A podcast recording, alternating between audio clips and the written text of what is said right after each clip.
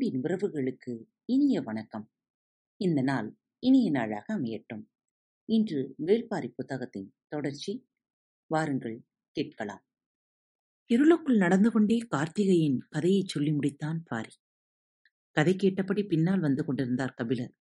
திசைவேளரின் காலக்கணிதம் பேரரசுகளின் வானியல் அறிவு ஆகியன பற்றி கபிலருக்கு இருந்த எண்ணங்கள் பாரி சொன்ன ஒற்றை கதையால் தள்ளாடத் தொடங்கின. நான்கு ஆண்டுகளுக்கு ஒரு முறை வரும். ஒளிவாளினை இவ்வளவு துல்லியமாக கணித்து வைத்திருக்கும் போதே மலை மக்களின் வானியல் அறிவை புரிந்து கொள்ள கூடுதலாக முயன்றிருக்க வேண்டும் என தோன்றியது. பேச்சற்று வந்து கொண்டிருந்த கபிலரை பார்த்து முருகன் கார்த்திகை விண்மீன் கூட்டத்துக்கு பேர் சூட்டிய கதையை மட்டும்தானே சொல்லியுள்ளேன். இன்னும் எவ்வளவோ இருக்கின்றனவே என்றார். இன்னும் எவ்வளவோ என்றால் முருகனை பற்றியா? விண்மீன்களைப் பற்றியா? காலத்தைப் பற்றி. என்ன சொல்ல வருகிறான் பாரி என்று திகைப்புடன் வாயடக்கச் செய்தது கபிலரை. பாரி சொன்னான் அந்த ஆறு விண்மீன்களின் அடிப்படையில் தான் காலமும் ஆறு கூறுகளாக பகுக்கப்பட்டன.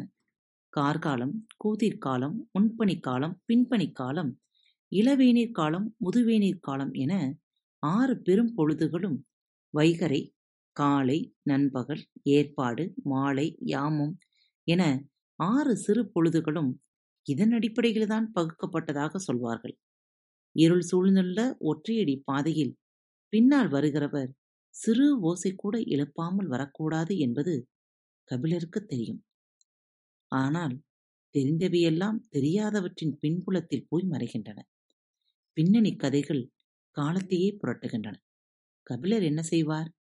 மனம் புரண்டு எழுந்து உண்மையைப் பற்றி நினைத்த போது குறுக்கிடப்பட்ட கதை உண்மையா? என்ற கேள்வியை எழுப்பியது. திகைத்து நின்றவரிடம் புதிதாய் வினா ஒன்று மேலெழுந்தது. வேளிர் குல தலைவன் உருவாக்கியதால் தான் பொழுதை அறிய வேலை என்ற சொல்லை பயன்படுத்துகிறோமா?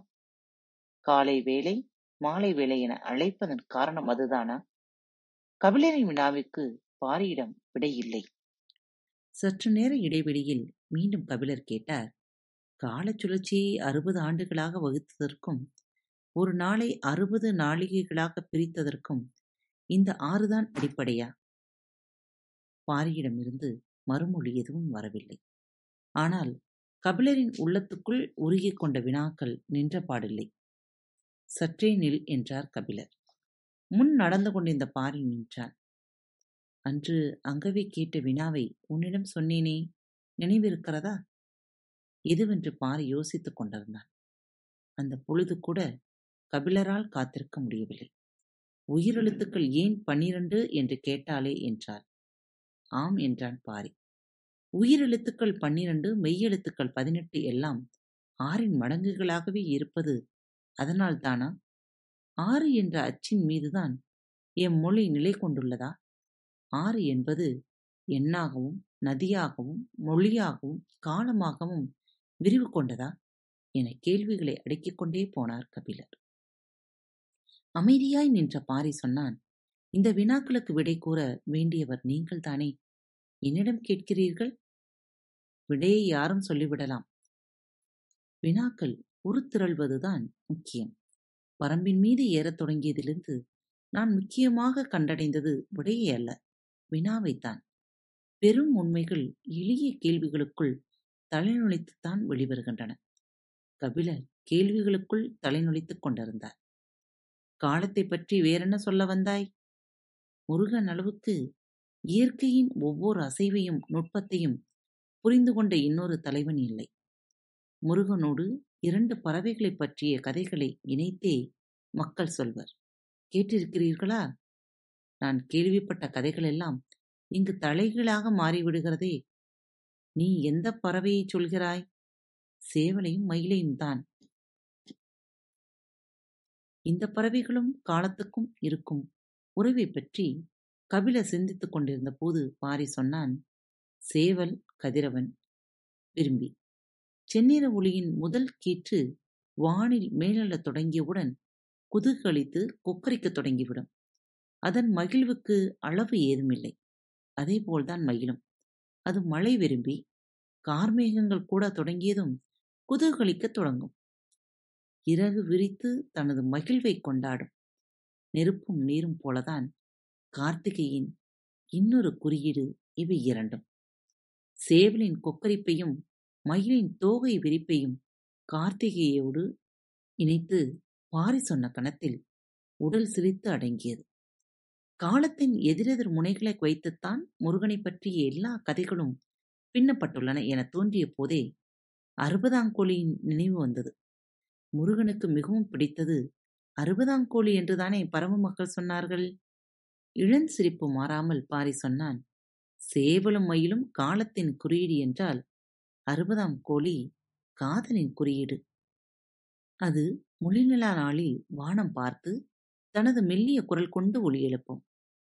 சேவல் போல தனது அழகு திறந்து கூவாது. மூடிய வாயின் முணுமுணுப்பாய் வெளிவரும் இசை. வண்டுகளின் ரீங்காரம் போல மெல்லொளி எழுப்பும். வள்ளியும் முருகனும் நரந்தம்புள்ளின் நடுமேட்டில் இருந்த காலமெல்லாம் காற்றில் மிதந்த ஓசை அதனுடையதுதான். அந்த ஓசை காதலர்கள் உயிர் சுருண்டு ஓருடல் கொள்ள வழி செய்யும். கார்காலமும் வெய்நீர் காலமும் இணைந்ததன் அடையாளமாக கார்த்திகை இருப்பதைப் போல ஆணும் பெண்ணும் இணைந்த காதல் அடையாளம்தான் அறுபதாம் கோழி. ஒரு வகையில் எரியும் நீரும் குளிரும் நெருப்புதான் அதுவும். காலத்தையும் காதலையும் வைத்து வள்ளியுடன் நடத்திய விளையாட்டு வள்ளி முருகனை பற்றிய எல்லா கதைகளிலும் நிகழும் போலும் என்றார் கபிலர். காலத்துடனும் காதலுடனும் விளையாடி பார்க்க விருப்பமில்லா மனிதன் யார்? மனிதனின் அடிப்படையான விருப்பம் இவை இரண்டும் தானே? அதனால்தான் எல்லோருக்கும் இந்த விளையாட்டு பிடித்திருக்கிறது. அதை விளையாடி தீர்த்த வள்ளியும் முருகனையும் பிடித்திருக்கிறது. வள்ளி முருகனின் கதையை அசைபோடுதல் காலத்தையும் காதலையும் மறுபடி நிகழ்த்தி பார்த்தல் போலதான். அந்த நிகழ்வு மனதுக்குள் நிகழும் போது வெளிப்பேச்சுக்கு மேலே என்ன? பாரியும் கபிலரும் இருவேறு உலகுக்குள் நீந்தியபடி நடந்து சென்றனர். இருளின் அடர்த்தி குறையத் தொடங்கியது மழை நின்ற இரவு. கிழக்கே மேலும் புத்தொளியாக காத்திருந்தது. பறவைகளின் குரலொளி கேட்டபடி இருவரும் நடந்தனர். நீண்ட நேரம் கழித்து கபிலர் கேட்டார் முருகன் கண்டறிந்தவை வேறு என்னென்ன? நிறைய இருக்கின்றன. ஆனால் சொல்ல முடியாதவைகளாக இருக்கின்றன. என்னிடம் சொல்ல முடியாதவையா? ஆம். தம் குலம் அல்லாதவர்களுடன் பகிர்ந்து கொள்ள முடியாதவை. குளங்களில் நிறைய உண்டல்லவா? நீண்ட நேரம் கழித்து கதைகளிலிருந்து மீண்டு தன்னிலைக்கு வந்தார் கபிலர். எவ்வளவு ஒன்றினாலும் விலக வேண்டிய இடம் உண்டு என்பதை உணரும் நேரம் சற்றே கடுமையானது. ஆனாலும் அவை குறித்து நீங்கள் ஏற்கனவே கேள்வி எழுப்பிவிட்டீர்கள். உங்களது கேள்வியால் திகைத்துப் போய் நின்றது அன்றுதான் என்றான் பாரி.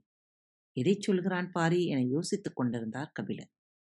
பாரி சொன்னான் ஒளிவாளினை பார்க்க குன்றுக்கு மேல் உங்களை நான் அழைத்துச் சென்றபோது நீங்கள் கேள்வி ஒன்று கேட்டீர்கள். கபிலர் சிந்தித்தபடியே சொன்னார் பாலை நகர் பற்றி கேட்டேன். அங்கு வேளிர்களின் செல்வங்கள் பாதுகாத்து வைக்கப்பட்டுள்ளனவா? என்று கேட்டேன். பாரி சொன்னான் குமரிக்கடல் முதல் வடதிசை எல்லை வரை இருக்கும். இந்த பச்சை மலை தொடரில் இருப்பவர்கள் ஈரேழு பதினான்கு வேளிர்கள். இந்த வேளிர் கூட்டம் தங்களுக்கு கிடைக்கும் பெரும் செல்வம் எதுவானாலும் அதை பாலி நகரில் வைத்து பாதுகாக்க வேண்டும் என்று முன்னோர்கள் விதி செய்தனர்.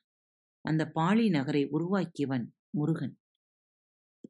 தான் அன்று கேட்ட வினாவுக்கு இன்று பாரியிடமிருந்து விடை வந்தது. அந்த நகரை வேளிர் மட்டுமே அறிவர் என கேள்விப்பட்டுள்ளேன். ஆம் என்றான் பாரி. பிறரால் அறிய முடியாத நகரம் மண்ணில் எப்படி இருக்க முடியும்? மண்ணின் மேல் இருக்க முடியாது. மண்ணுக்குள் இருக்க முடியுமல்லவா கபிலர் மிரண்டு நின்றார். பாரி சொன்னான் அது மண்ணுக்குள் வடிவமைக்கப்பட்ட அமைப்புகளை கொண்டது. அங்குதான் ஆதி காலம் தொட்டு வேலியரின் செல்வங்கள் அதாவது பச்சை மலையின் வியத்தகு செல்வங்கள் சேகரிக்கப்பட்டு வருகின்றன. அந்த பாழி நகரை பாதுகாக்கும் பொறுப்பை எவ்வியிடம் ஒப்படைத்தான் முருகன். அன்றிலிருந்து பரம்பின் மக்கள் அதை பாதுகாத்து வருகிறார்கள். மற்ற வேலியர்கள் அந்த இடத்திற்கு வந்து செல்கின்றனரா? ஆம் பாதுகாப்பு மட்டும்தான் எங்களின் பணி. மற்ற அனைத்தும் வேலியர்களுக்கும் அந்த இடம் எங்கு இருக்கிறது என்ற உண்மை தெரியும். எவ்வியூரிலிருந்து மலைப்பாதையின் வழியே போனால் பாலி நகர் போய்விடலாம் என்று நீ சொன்னாயே? கபிலர் முடிப்பதற்குள் பாரி சொன்னான். அது வெளித்தோற்றத்திற்காக நாங்கள் அமைத்துள்ள சிறு பாலிக்கான பாதை. பெரும்பாலி இருக்கும் இடம் வேறொன்று. முடிச்சோடு நின்றது பாரியின் மறுமொழி. இதை நேரடியாக கேட்க முடியாது. ஆனால் கேட்காமல் இருக்கவும் முடியாது. என்ன செய்யலாம்? என்று சிந்தித்தபடியே கபிலர் கேட்டார். மலைப்பகுதியில் மண்ணுள் இருக்கும் ஒரு இடத்தை எல்லா காலங்களிலும் பாதுகாத்து விட முடியுமா? கால ஓட்டத்தில் எளிதில் அழிந்து விடாதா? எவ்வளவு நிதானத்துடனும் கூர்மையுடனும் கபிலர் பாலி நகரை நெருங்குகிறார் என்பதை பாரி கவனித்தபடியே சொன்னான். அந்த நகரை இப்போது மட்டுமல்ல இன்னும் எத்தனை ஆயிரம் ஆண்டுகளானாலும் மண்ணுள் எவ்வளவு ஆழம் புதைத்தாலும் வேலிர் குலத்தவரால் கண்டுபிடித்து விட முடியும். எப்படி கேட்பது? பாரிக்கு இக்கட்டான நிலையை உருவாக்கிவிடும் என்று கபிலருக்கு தோன்றியது. ஆனால் கேட்காமல் இருப்பது உருவாகும் எண்ணத்தை மறைக்கும் செயல். மறைக்க முயல்வது தோழமை அன்று என்று எண்ணியபடியே கபிலர் சொன்னார் எப்படி என்பதை நீ வெளிப்படுத்த தேவையில்லை. கபிலரின் சொல்லாற்றல் கண்டு வியந்து நின்றான் பாரி. எவ்வளவு திறனோடு என்னை முன் நகர்த்தி அவர் பின் வருகிறார் என்று எண்ணியபடி பாரி சொன்னான். அந்த நகருக்கான அடையாளங்களை உருவாக்கியவன் முருகன். அந்த அடையாளங்கள் மண்ணில் இருந்தால் அவை கால ஓட்டத்தில் மறைந்து போகலாம். விண்ணிலிருந்தால் பாரியின் வினா கபிலரை இழுத்து நிறுத்தியது. பாரி தொடர்ந்தான். இன்னும் எத்தனை ஆயிரம் ஆண்டுகள் ஆனாலும் விண்மீன்களின் இருப்பிடங்கள் மறவா போகின்றன? இல்லை. பாழி நகருக்கான குறிப்புகள் விண்மீன்களை வைத்து உருவாக்கப்பட்டுள்ளன. இன்னும் எவ்வளவு காலம் கழித்த பின்னும் மாதங்களின் நாள் வரிசையும் விண்மீன்களின் இட வரிசையும் தெரிந்தவன் அந்த நகரை எளிதில் கண்டறிந்து விடுவான். திகைப்பின் அடுத்த கட்டம் அரங்கேறிக் கொண்டிருக்கிறது. அன்பு நேயர்களில் பாரத் வலையொலி பக்கத்தை தேர்ந்தெடுத்து கேட்டுக்கொண்டிருக்கும் உங்கள் அனைவருக்கும் மனம் நிறைந்த வாழ்த்துக்கள். நன்றிகளும். பாரத் வலையொலி பக்கத்தின் நிகழ்ச்சிகள் உங்களுக்கு பிடித்திருந்தால் மறவாமல் லைக் ஷேர் மற்றும் சப்ஸ்கிரைப் செய்யுங்கள். நிகழ்ச்சிக்கான மதிப்பெண்களை ஸ்டார் உடவத்தில் மறவாமல் கொடுங்கள். நிகழ்ச்சி பற்றிய கருத்துக்கள் இருப்பின் கீழே குறிப்பிடப்பட்டுள்ள இமெயில் முகவரிக்கு அல்லது உங்களது மெசேஜ் பாக்ஸில் ரெக்கார்ட் செய்தோ தாராளமாக அனுப்புங்கள். உங்களது கருத்துக்கள் தான் இந்த நிகழ்ச்சி மேலும் மேலும் வளர உதவி செய்கிறது. மறவாமல் எழுதி அனுப்புங்கள். இப்படிக்கு உங்கள் அன்பு தோழி.